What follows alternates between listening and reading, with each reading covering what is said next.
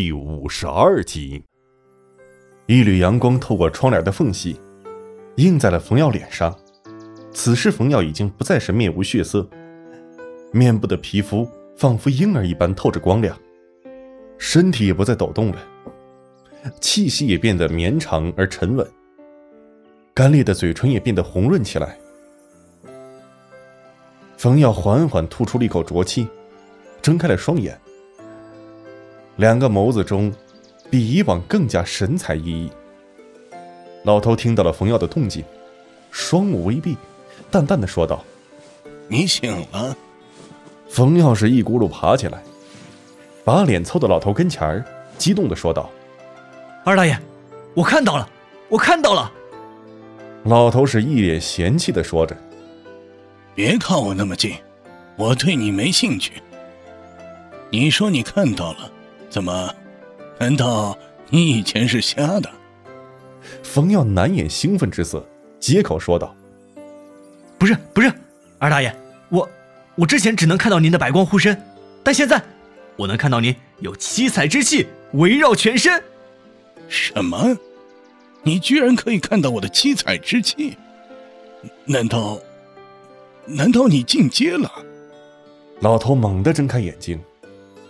一脸的不可思议，冯耀这才回过神，说道：“好像，好像我真的进阶了。”哦，原来你的契机在这里啊！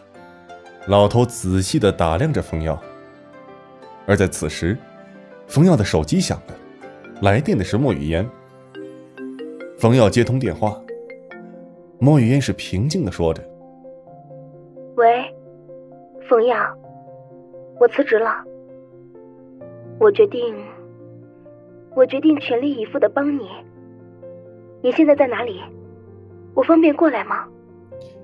冯耀怎么能不知道莫雨嫣的心思？感动道：“谢谢，谢谢你为我做的一切。我虽然不知道我这样做能不能成功，但是有你在，我很踏实。我在 X 路鼎华办公楼三层三零一房。”需要我过去接你吗？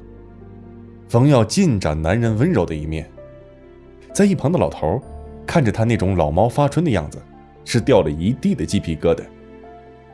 莫雨嫣回他道：“ 不用，我马上就到，等我哦。”冯耀是双眼含春，尽显媚态回答：“么么哒，我等你。”说完便挂了电话。此时。一旁的老头实在受不了了，一脸嫌弃道：“冯耀，我真的没发现你这么恶心，你能不能像个人似的说话？啊，太恶心了。”冯耀毫不介意老头的冷嘲热讽，是得意的说道：“怎么，触碰到你这个老光棍的软肋了？这么攻击我？不过二大爷，我明白你此刻的心情。”想当初我被别人撒狗粮的时候，也是各种羡慕嫉妒恨呢。嘿嘿。老头顿时一阵的语塞，想想自己各地游荡了几千年，愣是连个伴儿都没有，只能忍气吞声道：“ 冯耀和老头是有一句没一句的闲聊着。没过一会儿，敲门声响起了。冯耀是连忙起身，赶紧整理了一下衣服，然后给掌心吐了一口口水，捋了捋自己杂乱的头发，赶快跑去开门。而在此时，老头已经化为了一缕白光，钻入冯耀胸前的玉佩中。冯耀打开了门，只见门口站着的正是莫雨嫣，莫雨嫣是双脸微红。喘着粗气，在他两旁放着两个大大的行李箱。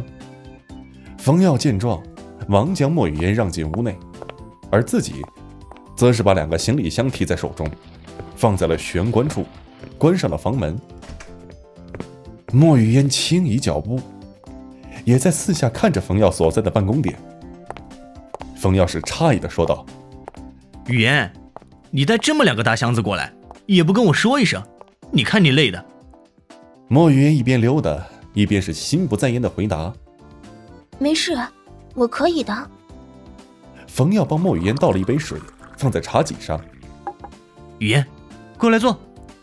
莫雨嫣走到茶几前，缓缓的坐下，双手捧起水杯，喝了几口，便开口说道：“冯耀，这次我下定决心，一定要帮你。所以，我也想拥有异能。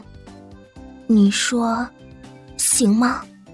冯耀是尴尬的挠了挠头，不好意思的说道：“雨嫣，我也是才有异能没多久，对于异能者的世界，我也了解的不多。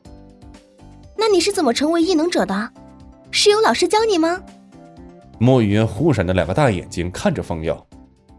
其实不是老师了，是我的二大爷，是他教我的。是吗？那你能带我去跟你二大爷拜师吗？这个。这个，冯耀像是下定决心一般，一拍大腿，嘴中嘟囔着：“二大爷，您出来吧，雨嫣不是外人，咱们没有必要瞒着他。”莫雨烟轻咦了一声，嗯，四下寻找着这个所谓的二大爷，甚至连茶几底下都扫了一眼。而当莫雨嫣再次抬头时，就看到冯耀胸前的玉佩处窜出了一缕白烟。一个身着唐装、大腹便便的老者出现在眼前，而莫雨嫣没有一丝害怕，反而对老者的出现感到了十分的好奇。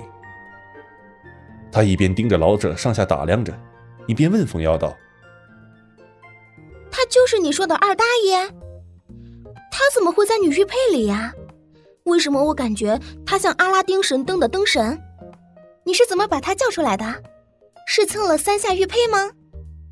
冯耀顿时是一阵哑然，也不知该如何回答。莫雨嫣随即走到老者身边，围着老者转了一圈，仔细的打量老者。好奇心促使莫雨嫣忍不住抬起了小手，扯了扯老者的胡子。老头被莫雨嫣看的是浑身不自在，而当被莫雨嫣扯动胡子的时候，是终于开口说话了。真是不是一家人不进一家门呢？怎么都喜欢扯我的胡子呢？话虽至此，但老头并没有生气。老头是猛一张嘴，倒把莫雨嫣吓了一跳，指着老头，紧张的对冯耀说道：“活了？”冯耀是赶忙解释道：“雨嫣，这位就是我跟你说过的二大爷，他当然是活的。”随即，转头对老者说道：“二大爷，这位就是我跟你说过的莫雨嫣，我的女朋友。”老者微微点头，缓缓的坐下，对莫雨嫣说道：“小丫头，你也坐下吧。”